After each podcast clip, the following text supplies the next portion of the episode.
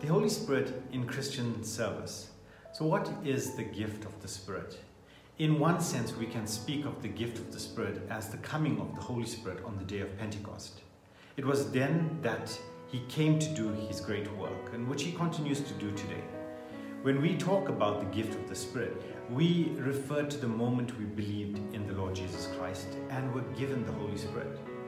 Then Peter said unto them, Repent and be baptized, every one of you, in the name of Jesus Christ, for the remission of sins, and you shall receive the gift of the Spirit. Acts chapter 2, verse 38. So, when we believed in the Lord Jesus Christ, the gift of the Spirit is the act of the Spirit coming into our lives to permanently indwell us. Every one of us, if we believed in Christ, has the Holy Spirit indwelling in us. Now, the gifts of the Holy Spirit, the gifts of the Holy Spirit are the gifts given for use of service. He sovereignly bestows the gifts upon those who have already received the gift of the Spirit.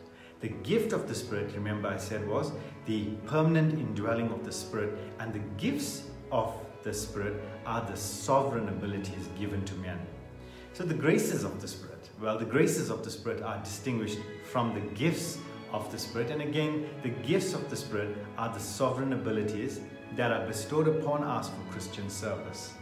The graces of the Holy Spirit are the virtues that are produced within our individual lives by the Holy Spirit love, joy, peace, long suffering, gentleness, goodness, faith, meekness, and temperance.